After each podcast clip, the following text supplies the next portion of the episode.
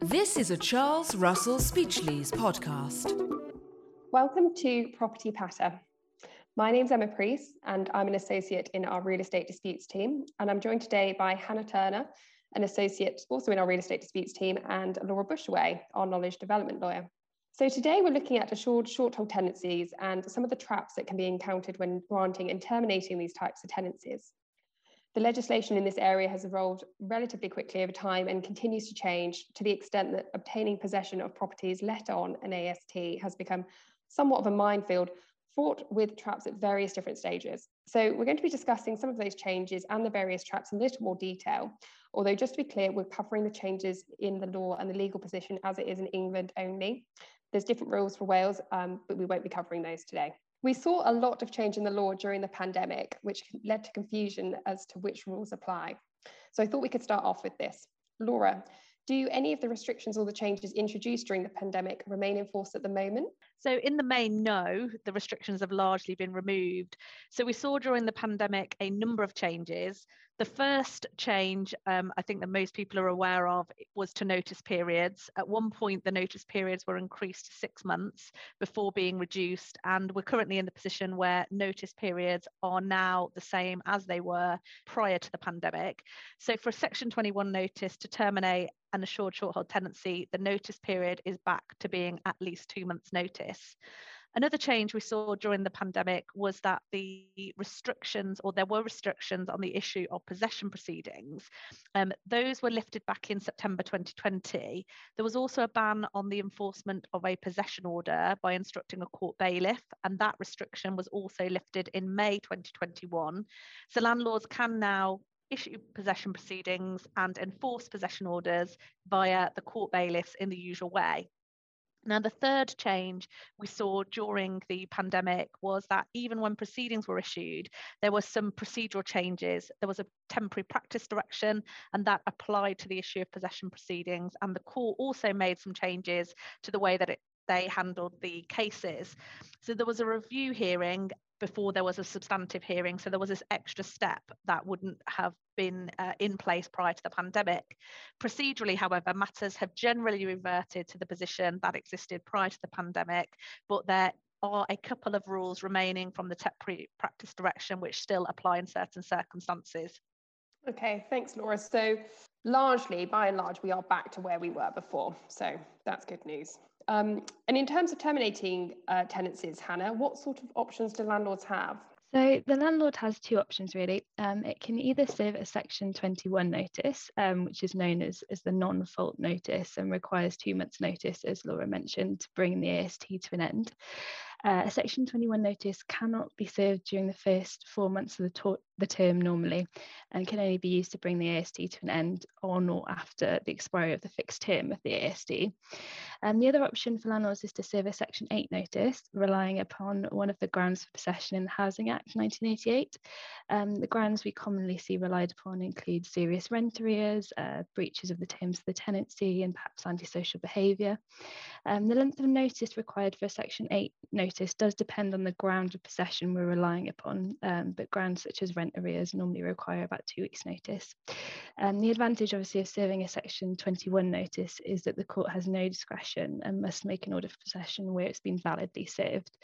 Um, this can be contrasted with a Section 8 notice, which normally requires the ground to be established first, and then the court may or may not be obliged to order possession depending on the ground relied upon. They might still have some discretion over the award. So, Section 21 notices, tenant doesn't have to have done anything wrong in order to get possession, and then contrast with Section 8, where you're relying on a breach by the tenant.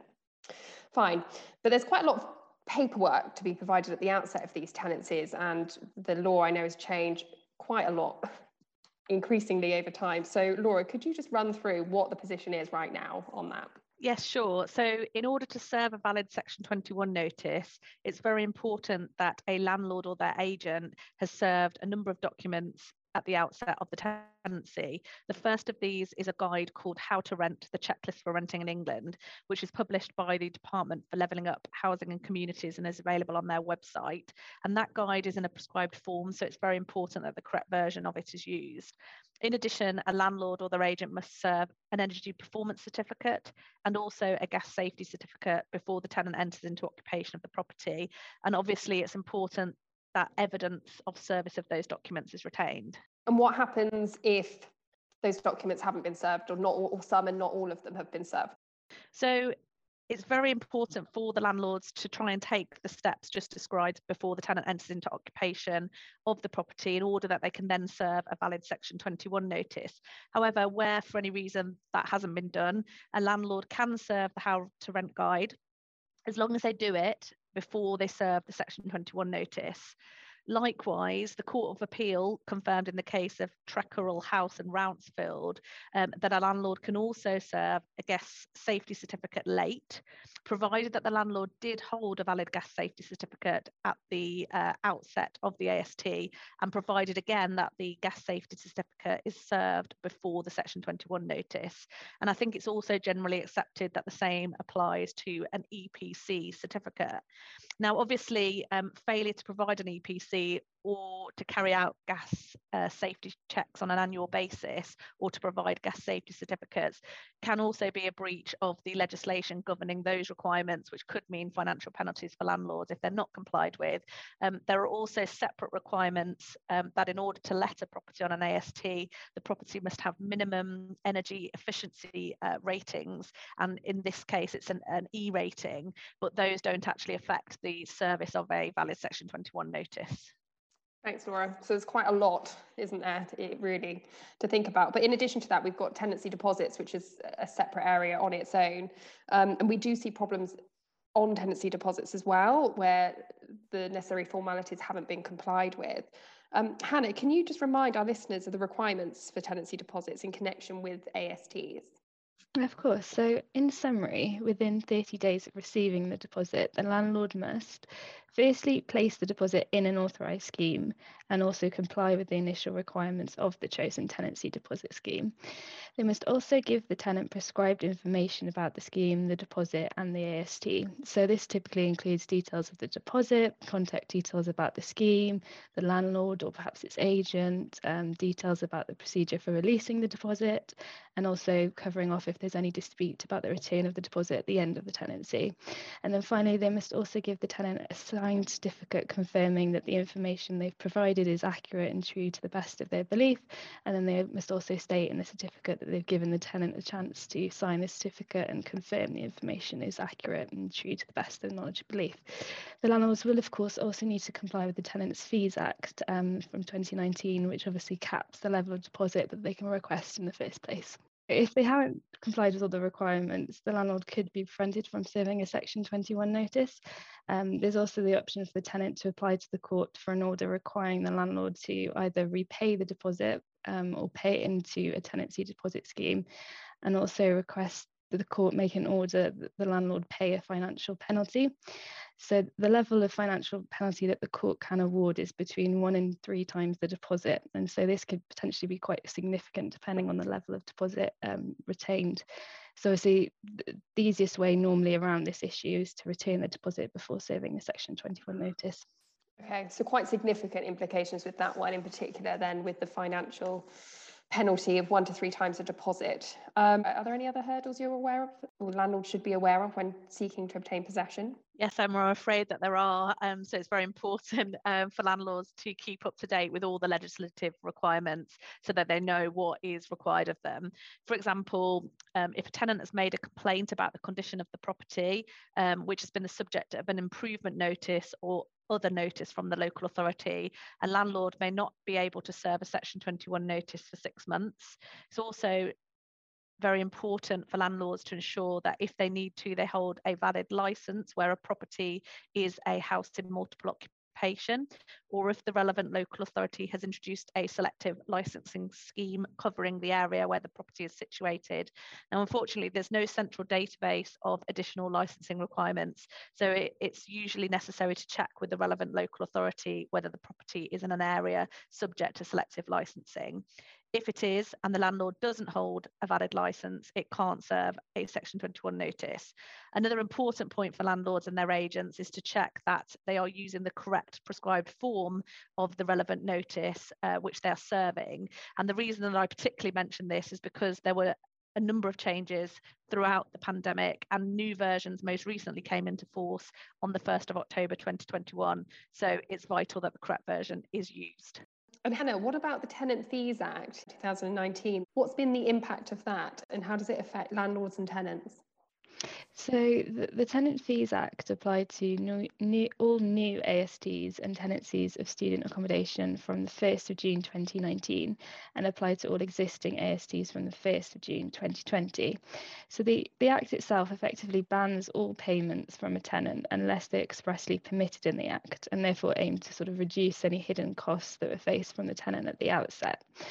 So, under the Act, landlords or letting agents are only allowed to charge permitted payments. Um, these include rent, uh, a refundable deposit capped at no more than five weeks' rent if the annual rent is under £50,000 a year, or six weeks if it's over that threshold, and also, you know, payments such as a holding deposit of up to one week's rent, for example.